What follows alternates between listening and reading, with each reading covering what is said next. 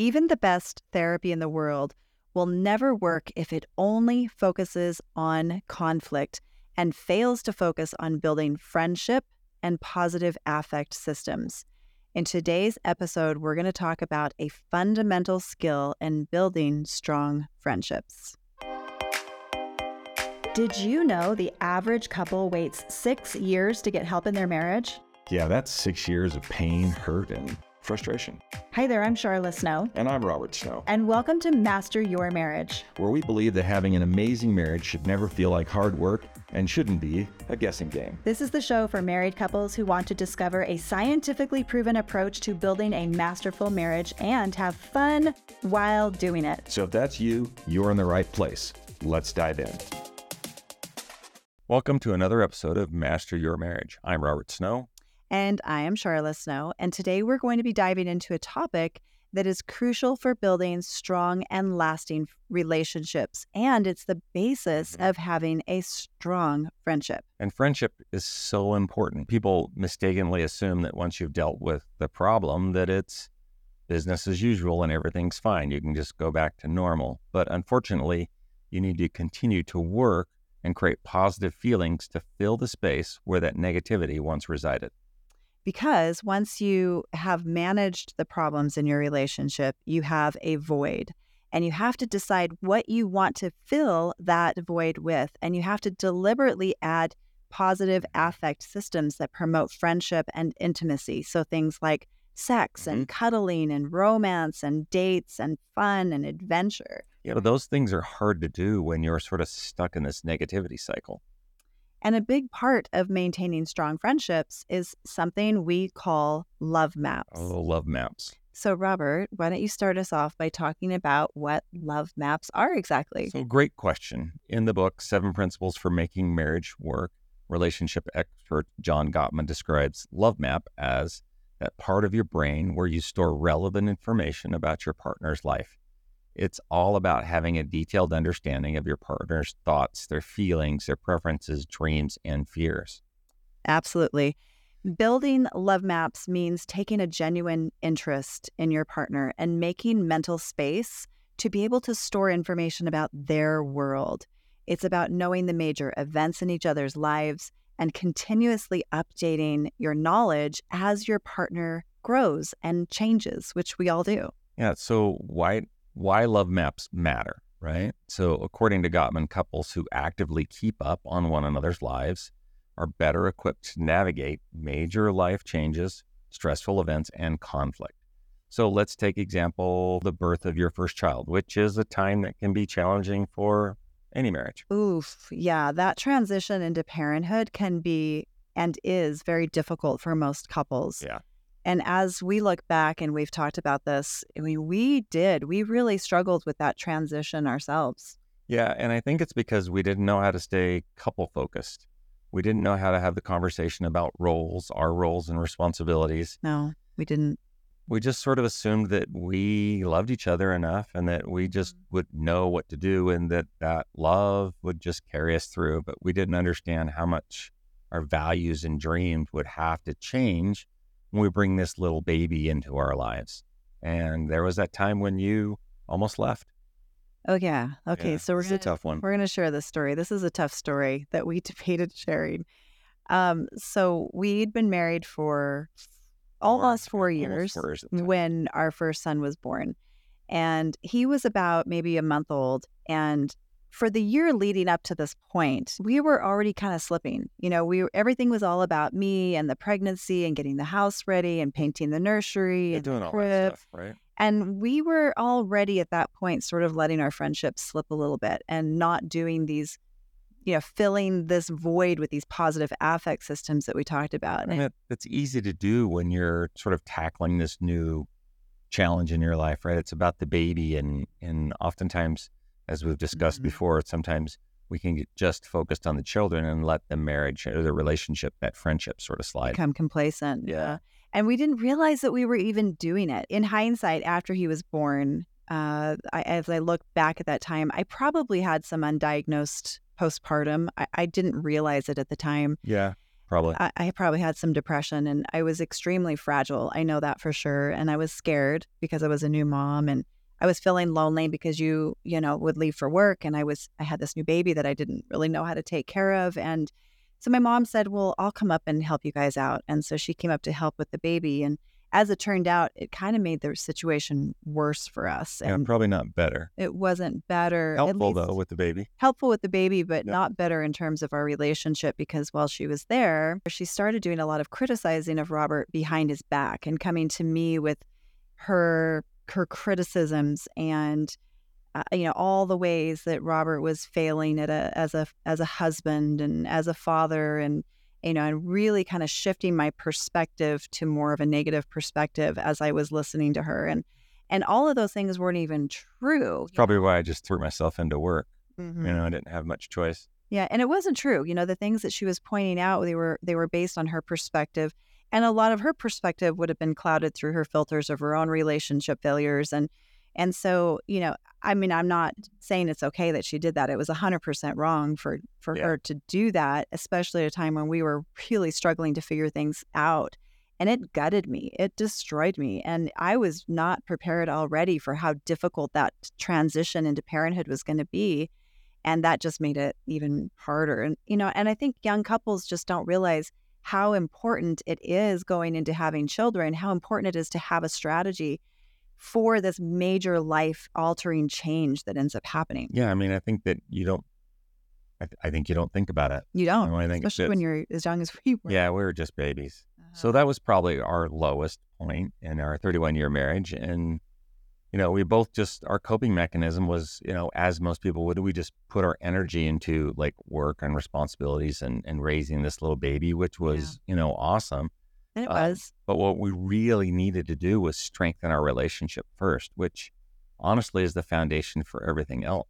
Right. I wish we had the tools that we're going to discuss later. I wish we knew more about love maps and mm-hmm. and had those these tools in our relationship then.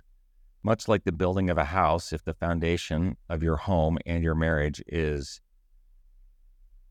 cracking and crumbling, it things will just start to fall apart. They you do. Know, in a house with a bad foundation, you get drywall cracks and the windows crack and the walls fall down and and in your relationship that's kind of crumbling on its foundation, you just sort of spend time patching the drywall and not mm-hmm. time totally. fixing and shoring up the foundation of that relationship. And that's what we were doing at that particular time. Yeah. We were trying to figure out how to be parents and still love each other. As I felt like we were just going around and patching drywall cracks. Just fix this one problem instead yeah. of fixing the foundation, which was us. Yeah. And and really, you know, our situation is not all that unique. I mean, we're not alone. The vast majority of couples struggle with that transition into parenthood. There was a study that came out in the Journal of Family Psychology, and Love it found that yeah. in 67% of couples, parenthood coincided with a significant drop in marital satisfaction. That was us. But here's the interesting part that means that the remaining 33% of couples, guess what? in their relationships, marital satisfaction either improved or at least remained stable. Yeah. Like what made that difference? And as always, we learned so much by modeling success and looking at the masters. What was different about this 33%? Yeah, I wish we were in the 33, 33% back for then. sure. Yeah, yeah, back then. Well, satisfied couples showed in this study a greater awareness for their partners their partner's lives as compared to dissatisfied couples. Mm-hmm. The satisfied couples had built really strong love maps, and this deep understanding of one another acted as a cohesive glue for their marriage during this challenging transition into parenthood. I absolutely love that. I love that cohesive glue because that's exactly what it it is. That's yeah, what it does to have together. love maps. Yeah. Uh-huh. Yeah. The experience of becoming parents can be so totally profound on your entire identity and and your values within your relationship gets all shuffled. But when you have a solid love map, you can go through this transition together without losing sight of each other or without losing sight of, of your marriage. And and honestly, it's just so empowering to to even just know what to be able to do to prevent unhappiness, don't you think? Yeah, instead of just putting your head down and, and grinding through it, which is really what we were doing at that time. And for me, I know that time was just really distressing. I remember thinking to myself, you know, maybe there's something wrong with me because, you know, I have this great husband and this new baby, and I should be really happy. Why am I not happier? And, you know, when you don't understand why and you don't have a strategy or know what it is you need to do, it becomes really disheartening.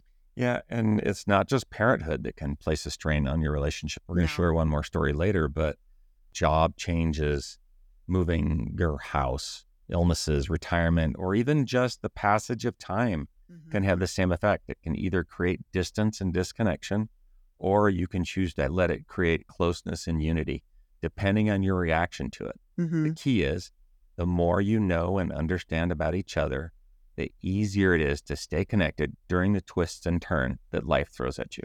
Mm, so true.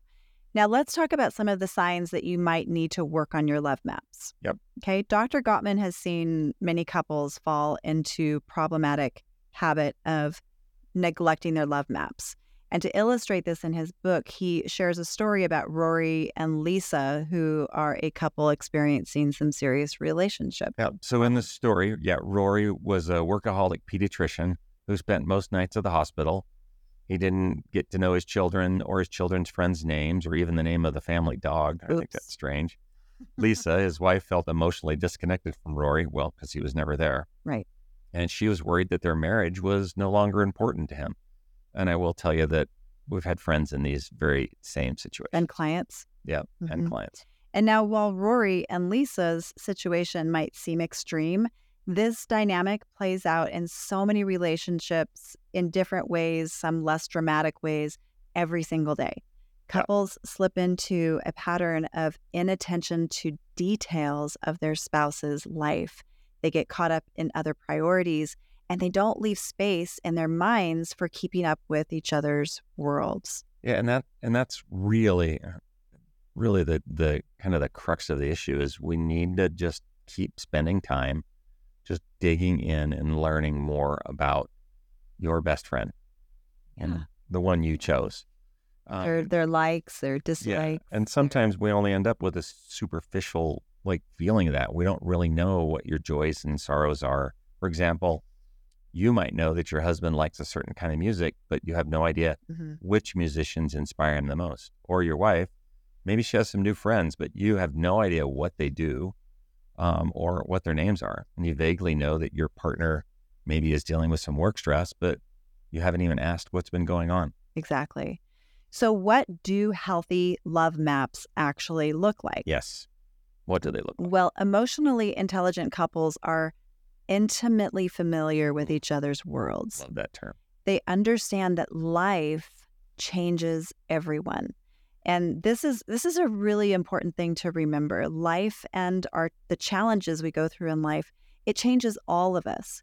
Just because you felt like you knew your partner last year doesn't mean they're the same person today. Absolutely not. Our goals and dreams change. And that's why it's so important to take the time to check in with one another periodically.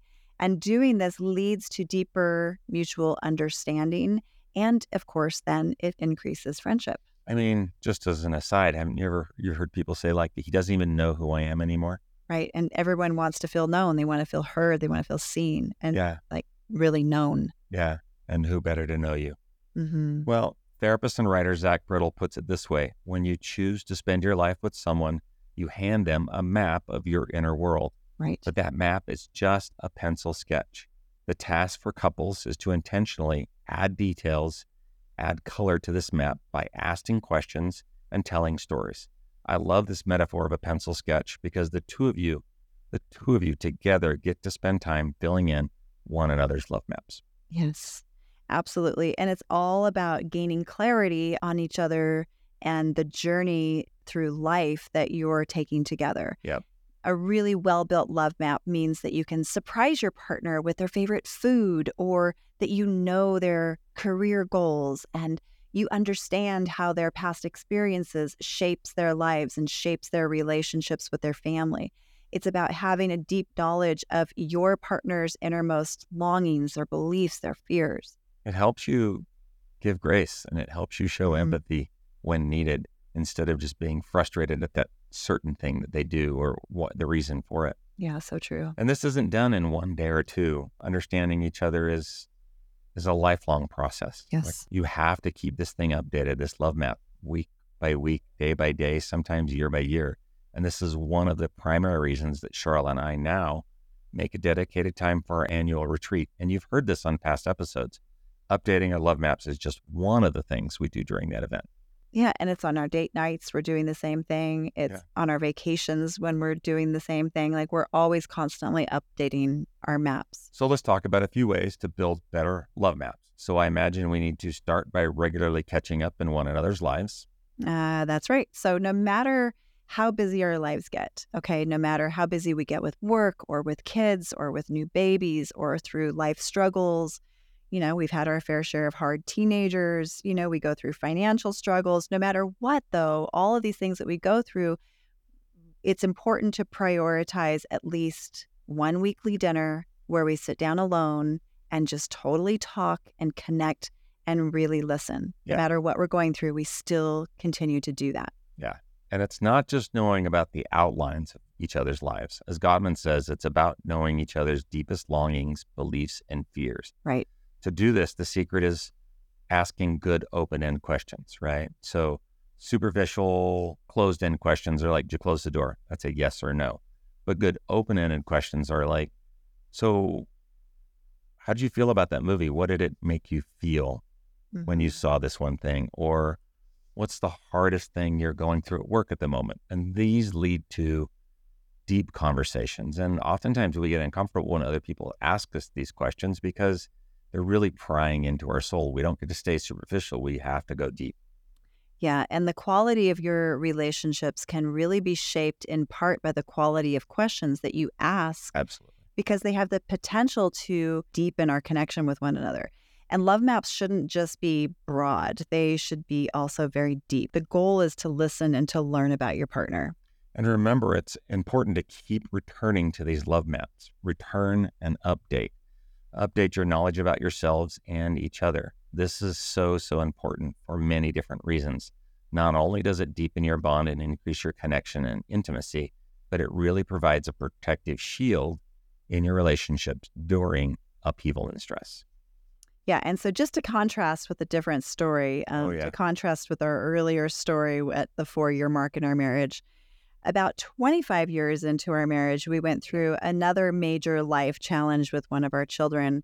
And we won't go into a ton of detail about that today, but it was a time when I was personally at my lowest, like emotionally yeah, bankrupt, totally distraught. And like the earlier story we shared, I felt scared. I was terrified. I was exhausted. And like the other story, I also didn't know what to do. I didn't have a strategy for how I was going to face this difficult thing and I didn't know if I even could. Yep. But there was one thing that was completely different between these two stories. Do you know what that difference was? Yeah, that was our relationship. Our relationship was way different. Us, we were different. Yep. And, you know, I decided at that moment that no matter what we had to do and no matter what we had to face, we were going to do it together. And there was this brief moment in time that I did feel like unconsciously, I sort of flashed back to that earlier stage in our marriage at the four year mark, and a moment of doubt crept in. But then I remembered we're different now. Our relationship is different now. And no matter what we face, we do it together. Absolutely. And that's been our motto for a really long time. There's nothing we can't face as long as we do it together. Right. And the big part of this change is that we're no longer superficial in knowing about one another's lives. We take mm-hmm. time to update our love maps, add color, add details. We have deep conversations and we strive to know everything about one another and get to know each other's inner world. And in doing so, we have this love and this friendship that can handle the rough times when they come into your marriage because difficulties will come to your marriage. Mm-hmm. Because we've been filling in that sketch and coloring in our sketch of each other's lives. And as Dr. Gottman reminds us, without a detailed love map, you can't really know your spouse. And if you don't really know someone, how can you truly love them? Absolutely. And in true Sharla creativity fashion, you've created a digital download to help people, help these couples figure out their love maps. I have, yeah. Add some color and add some detail to their maps. Yes. And okay, so this is available now on our website. It's at masteryourmarriagepodcast.com forward slash love maps and 52 weeks of open ended questions that you can either ask one another on your date nights, or you can use these as journaling prompts and then share your journaling responses with one another. That's awesome. So we've created hundreds of questions that take your conversations from superficial and boring and closed ended questions to deep and connecting open ended questions. And these are questions that you can use over and over again to deepen your connection and do it again and again as life changes and as you change. That's great for your weekly updates as well, right? Yes. We can also drop a link to that in the show notes below. Let's all commit to building and maintain love maps in our relationship by seeking to really know one another. And let's commit to making a lifelong journey of discovering what it is that is amazing about this person that we're connected to. Mm, awesome. Let's do that. And that brings us to the end of today's episode of Master Your Marriage.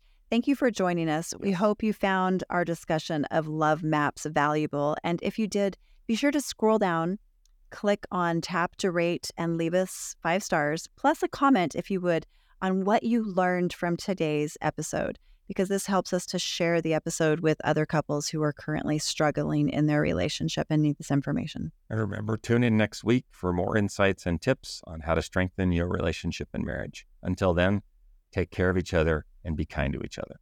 Until next time. Thank you for listening to Master Your Marriage. If you have a topic you'd like us to cover, then we want to hear from you.